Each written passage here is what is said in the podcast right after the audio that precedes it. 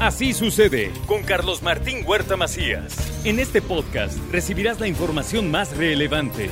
Un servicio de Asir Noticias. Y aquí con nosotros el diputado Nacho Mier. Señor diputado, ¿cómo estás? Así sucede cuando sucede, Carlos Así Martín. sucede. Así ¿Cómo te portas? Me porto muy bien, como debe de ser Ahora sí también. estás trabajando, no tienes ni Es lo tiempo que de le portarte digo, mal. ese Fernando Manzanilla y Fernando Crisanto me, me ponen a trabajar como si de veras. A, a marchas forzadas. Oye, muy ¿han bien, muy bien, muy bien, muy, muy contento. Han hecho una serie de asambleas que ya te están dando, te están arrojando datos interesantes de un diagnóstico de cómo está Puebla y de lo que se le tiene que hacer a Puebla, digamos, urgentemente, ¿no? Sí, mira, yo crecí y me formé en la promoción de la organización social comunitaria. Cuando era muy chavito, todos los cursos que yo recibí de complementarios a mi formación profesional tenía que ver con la planeación participativa y democrática. Así me formé y así empecé a trabajar en las comunidades indígenas y, colaboré en la participación y organización de varias cooperativas en el estado. Y fui asesor, por ejemplo, de la Tosepa Antitatanis, que estaba bien chavito. Entonces yo creo en las asambleas, creo en que podemos rescatar las formas de organización originarias de nuestros pueblos. Yo crecí en Tecamachalco, ahí la faena se daba desde la mañana, a ti también te tocó aquí en Puebla, que la gente salía a barrer su calle. Sí, Y ese era un acto de faena, era entregarle algo a tu comunidad, a lo que es común a todos. Entonces le propuse a mis compañeros que antes de cualquier cosa, antes de que te conozcan por que eres carismático, porque tienes trayectoria, tienes experiencia, deberíamos de conocer los problemas que sufre la gente y quien mejor los conoce es quien los padece. No hay mejor plan que un buen diagnóstico y el mejor diagnóstico es el que elabora los que sufren los problemas, los que los padecen y se organizan para resolverlos. Entonces llevamos este, un poco más de 3.160 asambleas, casi 3.200, me dirán hoy, tengo reunión de evaluación al rato, me he reunido con todos los sectores, absolutamente todos los, los, los sectores, el público, el privado y el social. Con el privado ayer tuve una reunión muy importante que fue colofón de una serie de reuniones que estuve teniendo, las tuve en Tehuacán, la tuve con empresarios, tuve reuniones en Huauchinango, tuve reuniones en es, Teciutlán, tuve reuniones en Zacatlán, ahí lo organizó José Luis Martínez, que es el presidente de la José Luis. Márquez. Mar- ah, no, Mar- Martínez. Martínez, Ah, sí, sí, sí, sí, sí. Márquez es el presidente. Sí, él es el presidente nacional, uno de los principales transportistas del país en logística, es de los más importantes en México y es poblano. Me reuní con los productores agropecuarios en la zona de, producción agropecuaria más importante de Puebla, que es mi tierra, Tecamachalco, y me reuní aquí con los que tienen la mayor participación en, el, en la industria y en el comercio. Entonces, ayer podemos este, concluir que no es solo importante sacar adelante a Puebla con los recursos federales, los recursos estatales que hacen el presupuesto, sino que es necesaria la participación del capital privado. No hay desarrollo si no hay participación de la iniciativa privada. En Puebla, el 60% de nuestra actividad económica depende de la industria automotriz. Es el 60% de todo. Es decir, tenemos una gran dependencia en torno a Volkswagen básicamente y Audi y a todas las autopartes que se generan en Puebla y que se van para las armadoras que se encuentran en el Bajío y en el norte del país. Entonces tenemos ya un, un- un buen avance, sabemos cómo están las cosas. Este, hoy por la tarde vamos a presentar cuál es la nube de palabras que es de los principales problemas que está padeciendo por región, por municipio, nuestro estado. Y te puedo adelantar que además de la inseguridad, la falta de empleos, el agua, sigue, ya es ahora nuevamente, como hace 30 años que empezamos en esto, uno de los principales problemas. Después de, la, de Nealtican, el, el agua... que, que te tocó en ese tiempo A mí también me estar tocó- metido en el acuaférico, ¿te acuerdas? A mí me tocó eso, toda la obra de infraestructura para dotar de agua potable a la zona metropolitana, no solo a Puebla, que en aquella época era por tandeo, había el déficit en esa época era de, este, de cada 10 habitantes de la ciudad, 4 no tenían agua, ahora ya es el 30% y está afectando al Estado, además de la inseguridad que permea por todo el Estado, ha tenido un costo muy grave la, la falta de agua, de energía y de inseguridad este, como problema han tenido una incidencia muy fuerte, este Carlos. Fíjate que se dejaron de invertir en el último año, solo en el último año, por problemas de inseguridad, cerca de 15 mil millones de pesos. Y el costo de la inseguridad es de casi 14 mil millones de pesos, es decir, 30 mil millones de pesos nos ha costado la inseguridad, sí, al, al, Estado de Puebla. Entonces es un problema que se está resintiendo, lo dicen los empresarios, lo dice el ama de casa, lo dicen los estudiantes, lo dicen los, los hombres trabajadores. Entonces hay, hay que hacer mucho y la mejor manera de hacer es teniendo ese buen diagnóstico para ver hacia adelante. Bien, eh, el sector empresarial este, se, se, enfrentó o lo enfrentaron desde el gobierno y se rompió ese vínculo y, yo creo que eso también está, está pesando mucho. ¿Vas por una reconciliación, Nacho? Sí, porque es necesaria. Mira, no puede haber generación de empleos si no participa la iniciativa privada. Eh, en los últimos, por estar metidos en esa disputa en contra del sector empresarial, lo que provocó es que toda la inversión se fuera al Bajío. Que San Luis Potosí haya captado una cantidad importantísima de inversión en los últimos tres años. Querétaro, ni se diga. Bueno, Querétaro era, con todo respeto, un pueblito hace 20 años, cuando este, íbamos a Guadalajara, tú lo recordarás, Sí, te quedabas era a un dormir. pueblo de paso, sí. Era un pueblo de paso para llegar a, a Monterrey o para llegar a Guadalajara. Y actualmente es una potencia ya, es uno de los estados más poderosos y, y tiene 11 parques industriales. Puebla tiene cuatro. Y dos de ellos improvisados. Y dos de ellos fueron instalados sin ton ni son, sin tener una planeación. Entonces, ¿cómo podemos competir así? La infraestructura no corresponde a la planeación del desarrollo económico, por eso ha sido y seguirá siendo, si no hacemos nada, Volkswagen y Audi las principales fuentes de generación de empleo y junto con ello todo el dinero que derrama para beneficio del comercio en la economía local. Por eso ayer hablaban ellos, lo dijeron, quieren invertir, muchos han reinvertido. Hay dos de ellos que son este, grandes inversionistas y todas sus inversiones la tienen en Querétaro. Entonces yo les decía, no, pues regresen, pues esta es su tierra, que se vengan a invertir acá y creo que este, lo podemos lograr si les creas certeza jurídica, si les das certeza laboral, si les das seguridad, si haces una revisión integral de la disponibilidad de energía eléctrica y de agua, con un uso racional y con nuevas fuentes de abastecimiento y una revisión integral a la ciudad de Puebla sobre toda la red que según me decían ahora en el diagnóstico, eh, al igual que hace 30 años, se ha invertido muy poco en la red y hay fugas que alcanzan el 30% de líquido. Entonces, hay mucho que hacer. Ahora, todo esto que tú estás viendo en el diagnóstico se puede hacer en un sexenio, porque luego llegan y, y, y, no se, y no se avanza a la velocidad que la sociedad necesita y resulta que pues un sexenio no alcanzó. No, por eso es definir bien las prioridades, hacer una revisión integral del presupuesto, de la disponibilidad de recursos, crear las condiciones para que se empiece a generar la inversión privada. Sí se puede, ya lo hicimos una vez. Sé cómo hacerlo, yo sí sé cómo. No, lo hicimos con el programa de desarrollo regional Angelópolis. Es un ejemplo. A mí me tocó todo lo que era la variable social en la evaluación del proyecto Angelópolis. Al principio hubo, había muchísimas dudas, tú lo recordarás. El periférico estaba lejísimo. Estaba lejísimo. Se decía uno, ¿quién, quién caramba va a Hacíamos allá? tours. Y finalmente este, fue una planeación visionaria. Digo, la ciudad de Puebla terminaba en el circuito. En el La monumento Noria. a Los Ángeles estaba ahí la caseta del Atliscayo. Y para allá no había nada. Nada. Todo lo hicieron en esa administración que te Y- tocó estar con Manuel Bartel. Ahí yo era el coordinador de planeación e inversión, toda la planeación de inversión, sin contratar deuda. A mí Bartlett me decía, todo, Nacho, menos deuda. Y lo hicimos sin contratar un peso de deuda. Y además recuperaron los terrenos que ya se habían mal vendido o mal entregado, mal entregado. en esa época. ¿no? 1100 hectáreas. Era la reserva territorial más importante que se tenía en todo el sureste.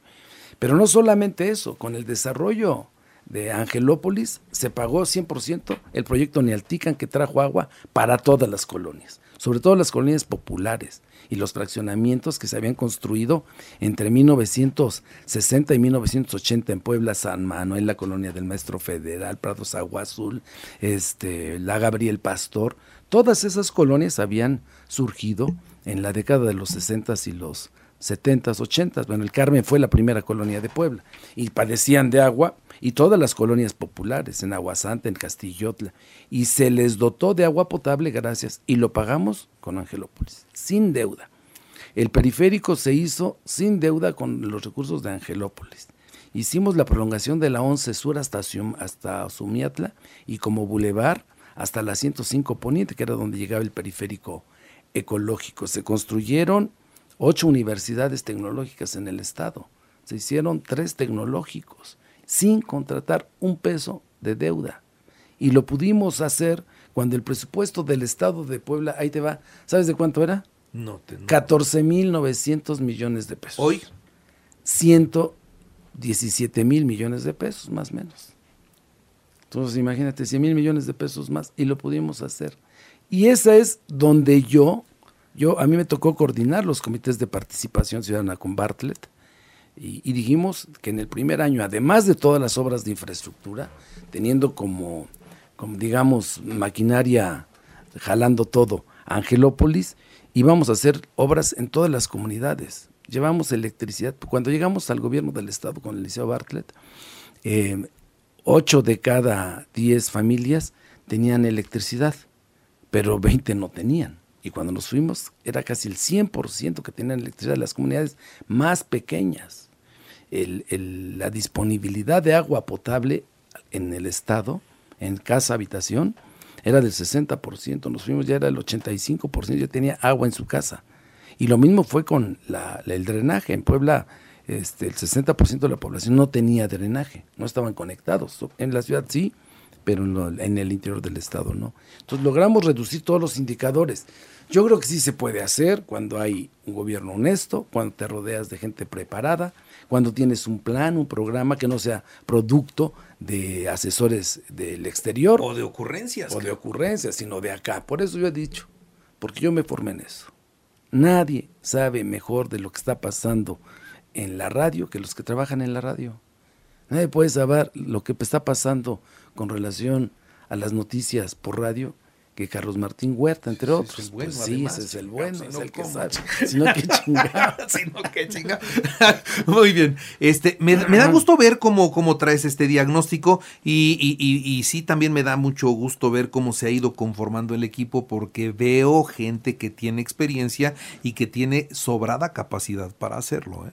Sí, porque mira, para que un gobernador pueda andar generando recursos, promoviendo la inversión, llevando proyectos a los principales fondos de inversión para que se asienten en Puebla y las principales empresas, debes tener un equipo atrás que esté trabajando, que esté cuidando las calles, que esté checando que prendan las lámparas, que esté checando que la infraestructura carretera esté en orden, que esté ejecutando programas, que esté verificando todo lo relacionado con el medio ambiente Tú debes de un equipo talentoso, de mujeres talentosas, pero no solo en eso, ¿eh? Me reuní ya con los artistas. Tú sabes que yo fui de los que impulsó la creación del Instituto Municipal de Arte y Cultura y a mí me tocó, por un interés personal, recuperar el archivo histórico de la ciudad de Puebla, que es el más importante de toda América. Después del archivo de Indias, el más completo es el que tiene nuestra ciudad. Tiene documentos desde 1531 y, el, a mí me tocó restaurar, impulsar la restauración, estaba abandonada, llena de moho y este, pegada con masking tape y con durex, de la real provisión que le concede el escudo de armas, que es bellísimo, Carlos V, a la entonces ciudad de Los Ángeles. Entonces yo creo que también el arte, la cultura, las ciencias son fundamentales. Eh, eh, me tengo un equipo de intelectuales y de artistas que me Tuvimos una reunión de evaluación con ellos, muy bonita, muy padre, el sábado. Y ellos están también, ya tienen un diagnóstico muy completo. Es este de la danza, de la danza clásica, de la danza contemporánea, de la danza regional. Este, tú los recordarás bien, Carlos Armando. Me dio mucho gusto a Vidal Calvario, estuvo Jorge Armando Castañeda. Este, no pudo llegar Elías Guerra ni la maestra Mariste Rodríguez, que era la del costumbrista de la ciudad de Puebla, estuvieron este, artistas plásticos, estuvieron los artesanos, que son escultores, ya les dije, fueron los que hicieron Los Ángeles precisamente, y el ángel custodio, porque siempre yo les decía, aquí había impulsado yo cuando llegó, vino por primera vez Sanguiano, se pusieron celosos. Dije, no, pero yo creo más en los artistas poblanos, estuvieron artistas plásticos. Estuvo Pedro Ángel Palou, nos mandó un, un mensaje Pedro, Pedro Ángel Palou, estuvo Maldonado, escritores poblanos, este, estuvo Mariano también, ya ves que le da por la escritura, y estuvo Pepe Lascarro, en fin, creo que eh, podemos hacer mucho por Puebla, Puebla recuperar su vocación artística y cultural. Nacho, vas a tener el diagnóstico, por supuesto, a tiempo y listo, y después del diagnóstico una planeación de lo que puede ser Puebla en los próximos seis, años. Así es, vamos a destinar los recursos fiscales para obras y servicios públicos, que a la gente no le, no le falte seguridad, no le falte agua potable, que tengan este, buenos, buenas escuelas, escuelas dignas para nuestros nietos y nuestros hijos y sus hijos de las familias, que haya coordinación con ayuntamientos, porque ha faltado reactivar el sistema estatal de planeación. Digo, yo a mí me tocó, fui el coordinador operativo del COPLADE, entonces yo creo que el Comité de Planeación del Desarrollo implica la participación para que no hagan este cada quien vaya por su lado y exista duplicidad, este la que haya un instrumento que coordine todo y que, y que vengan esos capitales que están saliendo de Asia y que están llegando a México, que se vengan a Puebla. Yo no entiendo, por ejemplo, este, como Guanajuato, como San Luis que decías, tienen un crecimiento económico impresionante, tienen una inseguridad de la fregada. Peor que... Pues, digo, nosotros no estamos tan mal como ellos y no llegan las inversiones acá, como que tendríamos un terreno más fértil para que lleguen a Puebla. Sí, claro. Nada más que no han ido por ellas. Y no crean todas las condiciones. No es solamente que garantices seguridad, que garantices electricidad, que garantices agua potable, que garantices vialidades que garantices espacios educativos donde vayan a, estudiar los hijos de los directivos. Requiere, donde no les cambien las reglas del juego cada donde que se tengan certeza jurídica, donde les des facilidades y no problemas para la inversión. Y, y se puede lograr. Yo creo que lo vamos a lograr. Tengo, yo tengo la experiencia de haber estado estos cinco años como coordinador del grupo parlamentario, como yo ah, nunca me gusta decirlo porque soy medio mamón, pero este, en la estructura política del país, después del presidente de la República y la presidenta de la, de la, del Poder Judicial, de la Suprema Corte de Justicia de la Nación, el tercero en la estructura política de este país soy yo. Soy el, que le toca aprobar el presupuesto para todos los poderes, coordinarlo como coordinador y presidente de la Junta de Coordinación Política. Y eso me ha permitido conocer embajadores, conocer presidentes de otros países, tener relaciones con todos los secretarios de todas las dependencias, porque todos requieren presupuesto con todos los gobernadores. Con y aprendiste eh, eh, de, de, todas, de todas las maneras el caminito. Hay que traer más dinero a Puebla. Eso es, mira, y el nearshoring es una gran oportunidad, eso lo he platicado mucho. En eso hay que trabajar Con el embajador norteamericano, toda la migración de las empresas, este, las grandes empresas norteamericanas en tecnología, este, como Apple, y todo lo que son microprocesadores están viniendo a América porque es, tenemos el bono demográfico los mexicanos. México está creciendo 1.3% su población, ya no crece como creció al 4 o 5% en el pasado. Pero en Estados Unidos ya no crece la población. Entonces Estados Unidos no tiene mano de obra, ni Canadá. El, son deficitarios. La mano de obra la tiene México y Puebla es el que mejor ubicación tiene porque tiene a unos este, cientos de kilómetros el Pacífico y a unos cientos de kilómetros el Golfo. Está a la mitad del país, tiene todo el norte y tiene todo el sur. Es la entrada al sureste mexicano. Entonces Puebla tiene muchas oportunidades logísticas para atraer la inversión. Lo que se requiere es crearle las condiciones para que se vengan. Muy bien. Pues mi querido Nacho Mier, te agradezco mucho que hayas estado esta mañana aquí con nosotros y ahí seguimos viéndonos, ¿no? Porque todavía hay cuerda para rato. Pues eso es, para que cuando llegue, cuando el tiempo, los, los tiempos del Señor, sí. este, del Señor, del... Eh, sea que se verá en octubre, yo tenga la certeza de que los poblanos cuando tengan que decidir quién organiza los trabajos de Morena en Puebla, digan, bueno, pues este sujeto, este además de, que lo conocemos, tiene un proyecto por el cual tomar la decisión en favor de él. No nada más tira rollo, tiene ya No, hombre, pues eso es, por eso lo estamos haciendo desde ahora. Muy bien. Nacho Mier, muchas gracias. Muchísimas gracias, Carlos Martín y a todo el equipo. Y aquí sí hay equidad de género. Sí, señor. Sí, hasta, te- hasta me mayoritean las Te mujeres. mayoritean las sí, mujeres. sí, Así sí, debe sí, de sí, ser. sí, sí. Qué bueno, ¿eh? Qué bueno, porque fueron muchos años de abuso en contra de las mujeres. Gracias, Nacho. Que estés muy bien. Así sucede con Carlos Martín Huerta Macías. La información más relevante ahora en podcast. Sigue disfrutando de iHeartRadio.